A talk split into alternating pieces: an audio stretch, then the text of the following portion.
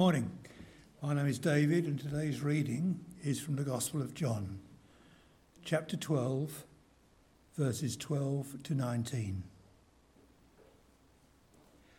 The next day, the great crowd that had come for the festival heard that Jesus was on his way to Jerusalem. They took palm branches and went out to meet him, shouting, Hosanna! Blessed is he who comes in the name of the Lord. Blessed is the King of Israel. Jesus found a young donkey and sat on it. As it is written, Do not be afraid, daughter Zion.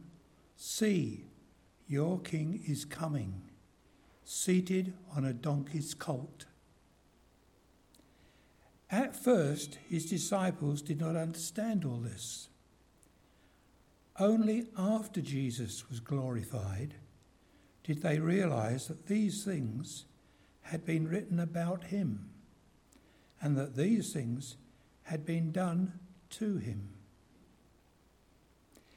Now, the crowd that was with him when he called Lazarus from the tomb and raised him from the dead continued to spread the word. Many people, because they had heard that he had performed this sign, went out to meet him. So the Pharisees said to one another, See, this is getting us nowhere. Look how the whole world has gone after him.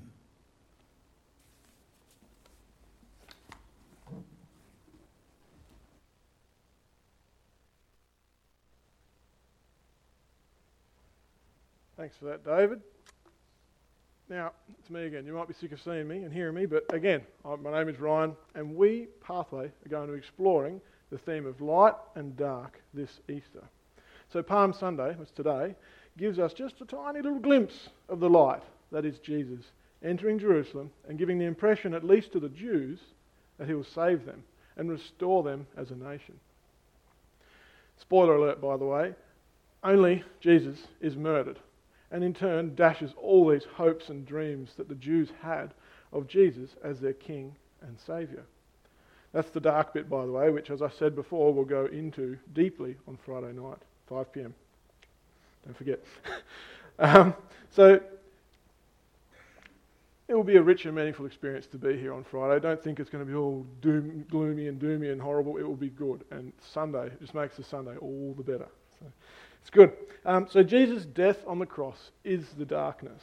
However, the darkness lifts on Sunday morning. The light comes out in full force when the stone is rolled back and Jesus is raised back to life. So we have life and death, we have hope and despair, we have light and dark. So this morning we're going to talk about today. That is Palm Sunday, the Sunday before Easter. Now, I even had someone kindly go gather up some palm branches for this morning to have his decorations and stuff. The problem is, I didn't forget them, John. My dog decided he liked them a lot and, de- and decided to call them, actually mark them as his own. So, needless to say, they've been burnt. So, anyway, this next week, uh, between Palm Sunday today and Easter weekend, is often called Holy Week or Passion Week, and it is important to the Christian faith. And when I say it's important, I mean that in every sense of the word. So Jesus, knowing what's ahead, he voluntarily went to Jerusalem to be arrested, mocked, beaten, murdered on the cross, buried, and raised back to life for the forgiveness of our sins. This is what the Christian faith is built on. So this week, not literally this week, but the week that we're celebrating, is the biggest week the world has ever had, with the biggest, most important events to have ever happened. And just because it happened some 2,000 years ago, it doesn't mean it doesn't matter today. It matters today. It really, really does. So, in this passage that we just read, thanks, David, by the way, well read, it is easy to see that Jesus has quite the following. Jesus has become more and more well known during the course of his ministry. People had started to take notice of him, his teachings, and his miracles. So you'll also see there's a guy by the name of Lazarus. He's mentioned here a few times. Jesus, just the day before today's story, raised this guy from the dead. Now, Lazarus' story is pretty famous, as he wasn't just dead for a minute or two or even an hour or two, but for four days. The Bible even gives us nice little details like there was a bad odour. Lazarus was dead long enough to become smelly. That's gross. Yet, Jesus raised him back to life in front of people's very eyes. Lazarus was well and truly alive and kicking, and the word of this spread like fire, which, if you have your Bible handy, you can see in verse 11, 17, and 18. So, all of this fueled the fire and excitement around Jesus a lot. So, this Jesus guy was known by many Jews. These Jews knew that a Saviour was promised in the prophecies and ancient texts. The Jews thought this Saviour and King was going to free them from the Romans and restore them as a free nation once more. Not only that, but the hype around Passover was huge. It is so hard for us to culturally understand just how big of a deal it was for Jesus to come to Jerusalem at this time and in this way. Just the fact that Jesus rode a donkey into town was a statement. The ancient prophecies foretold of the Messiah doing just that, that he was indeed the prophesied Messiah. They all hoped that he was. The fact, this and the fact it was Passover caused a frenzy in the Jews. And as you can see, much hatred from the Pharisees. The Pharisees were the hyper religious leaders of the day. So I'll do my best to cover a few of these things, to touch on a few of these things and more this morning. But today we remember the crazy day that it was when Jesus entered Jerusalem on the back of a donkey. Today we remember the crowds of people praising his name and lining the roads with palm branches for their king. Today we remember the lamb voluntarily heading for slaughter. But before we go into this, a good place to start is prayer. Heavenly Father, I ask that you are heard here today. Guide our minds, guide our hearts, and may your truths and love be poured out here this morning. Help us to understand and apply your word and this story that we're unpacking just a little bit today. Lord, speak to us, we pray, in Jesus' name. Amen. So, there's a lot of hype and there's a lot of hate. Both the Jews and the Pharisees had a very wrong picture of who Jesus is.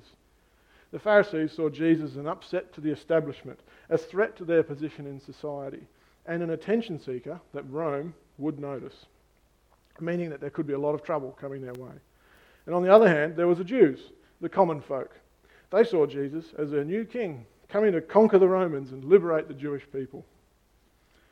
Now, there are a bunch of reasons why the Jews thought Jesus was something he is not. The fact that Lazarus was raised from the dead is huge. Jesus was certainly well known for this, particularly in John's account, which we read today. That and the Jews knew a prophesied Messiah was heading their, day one, their way one day, which actually was true and was actually Jesus. But they thought it meant a mighty, powerful king who would overthrow the Roman rule and he would conquer the nations and lead the people like a powerful king should. And the fact that it was Passover meant that many, many Jews were converging on Jerusalem to celebrate.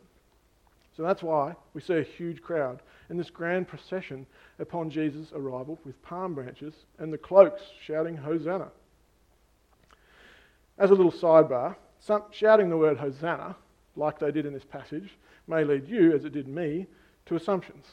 So if, like me, it makes you think of shouts of praise and worship, then, like me, you'd just be a little bit off. So the word Hosanna, used here, directly translates to save us. The Jews put all their hope in Jesus as their Saviour, which sounds like a good thing, right? That's what we talk about here often. Trusting Jesus with your life, believing that He died for you, giving all of your life to serve and glorify Him. That's what we're about as Christians, right? How then did these people who believed that Jesus was their Saviour shout, Crucify him, and sentence him to death just a week later. How does this huge shift happen? Jesus went from their king and saviour to criminal and scum, worthy in their eyes of the most cursed, cruel, horrible death imaginable crucifixion. So they had preconceived ideas of who Jesus was and what he was going to do and how he was going to do it. And when these didn't match up with their ideas and plans, they just cast him aside in disappointment and thought of him as useless. Think of a time in your own life when there was anticipation that led to immense disappointment. Perhaps you're among, among the many mad keen Star Wars fans that eagerly awaited for Star Wars Episode 1, the Phantom Menace movie, to come out, only to have your hopes and dreams dashed of an epic movie with, by, was crushed by bad acting, a lame script, and the ever annoying Jar Jar Binks. Maybe your AFL team played hard and was neck and neck the, with the opposition all game. You're up by three points when the opposition gets a mark, 65 metres out on the siren. You know that your team has it in the bag. There is no way that they're going to kick 65 metres for a goal. That is until your teammate walks through the mark, giving the opposition a 50 metre advantage. They kick the goal and you lose. That happened to me in grade 10. anyway, perhaps there is far deeper disappointment in your own life. Perhaps Mr. or Mrs. Perfect didn't turn out to be so perfect after all. Or that job that was going to be a launching pad into a new career ended up being a dead end with wasted years and time lost. These sorts of scenarios happen in our lives. Disappointment comes in big and small waves. I say this not to drag up past hurts and disappointment, but to just give a tiny picture of the sort of hopeful anticipation that the Jews put on Jesus. They thought that the Star Wars movie was going to be great. They thought they'd won the game of footy. They thought Mr. or Mrs. Perfect was indeed just that. They thought the job promotion was theirs. They thought the time had come and that they would be victorious.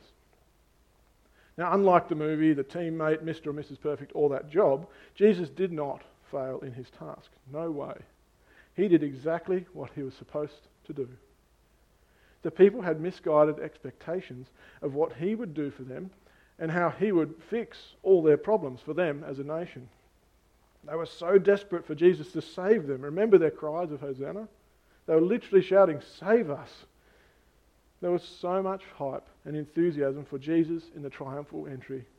People had their own ideas of what Jesus was going to do, and they were so excited. They wanted a king clothed in the finest robes, on a war horse with a sword, leading an army. They got Jesus, sitting on a makeshift saddle made from clothes of the poor, on a donkey with a band of uneducated followers. The Jews were hyped up in a frenzy and excited for what they thought Jesus was going to do. The Pharisees were arguably just as frenzied, but in a very different way. In the eyes of the Pharisees, they were losing their followers, the Jewish people, to some crazy man who blasphemes and teaches radically wild ideas. Not only that, but this Jesus guy was also stirring up crowds that would no doubt attract attention from the Romans. This was bad, bad news for the Pharisees. Their jobs would be in jeopardy, their status in the community was at stake, not to mention their way of life as an influential, powerful people. You can see throughout this passage their hatred toward Jesus. So in verse 10, which is just before the passage we read this morning, they even decided that it wouldn't be enough to just kill Jesus. They also made plans to kill Lazarus as well. As having this guy who was dead, now walking around very much alive, thanks to Jesus' miracle, is kind of problematic if you're trying to convince people that this Jesus guy is a fraud. Also, look at that last verse. It says, They saw the crowds and said to themselves, We're not getting anywhere here. There is clearly a sense of ex- exasperation and desperation here. The Pharisees and the Jews had very different ideas of who Jesus should be. Both were wrong. So, as we're playing around with the theme of light and dark this Easter, perhaps a useful analogy would be to think about is this. The Pharisees and the Jewish people wanted and saw Jesus as a light. This light was more like a torch for them. And it's pretty useful. It illuminates stuff if you point it at it. When in reality, Jesus is brighter and more powerful than the sun. It doesn't need it to be pointed at a particular thing to illuminate it. It just does. It just lights up everything because the sun shines everywhere. The people thought Jesus would only be useful if he was directed and steered to do a particular job. The Pharisees wanted someone to complement them and their teaching, and the Jews wanted that king on a war horse with a sword. The people wanted a torch they could use and control. What they got was an untamable, blazing sun. They just didn't know it yet. So the Jews are running around celebrating and brandishing this new torch called Jesus. They think it's a wonderful torch, and they think this Jesus torch can help them out. They think it will light up the darkness enough and be a useful tool to point in the particular direction that they want to point it. It can be all too easy for us to think of Jesus like this the useful imaginary friend who helps us when we need him. Like a torch, you don't need it until the power goes out. When things are going along okay, you know, life is good, family is well, financials are doing okay, we can pretty quickly put Jesus back in the cupboard like we do a torch when the power comes back on. Or perhaps your view of Jesus is like the Pharisees. Maybe Jesus is going to light up stuff that you don't necessarily want him to light up. Maybe he's going to upset your way of life too much. Maybe you're caught thinking or saying things like this I don't have time to go to church every Sunday. That's when local sports on. That's my only day to sleep in. This Jesus guy is going to change my life too much, I don't want it. Perhaps you can relate to either or both of these ideas personally, or maybe you've seen it in other people before. Let's check out what the Bible says. So, the book of Revelation, at the very end of your Bible, is full of crazy, crazy imagery. I did a little bit of digging and found these verses. I'll do my best to read them slowly. Take the time to imagine Jesus, the power and hugeness of Him, untamable, burning brighter than the sun. The first passage is from Revelation 1, and starting at verse 14 to 16.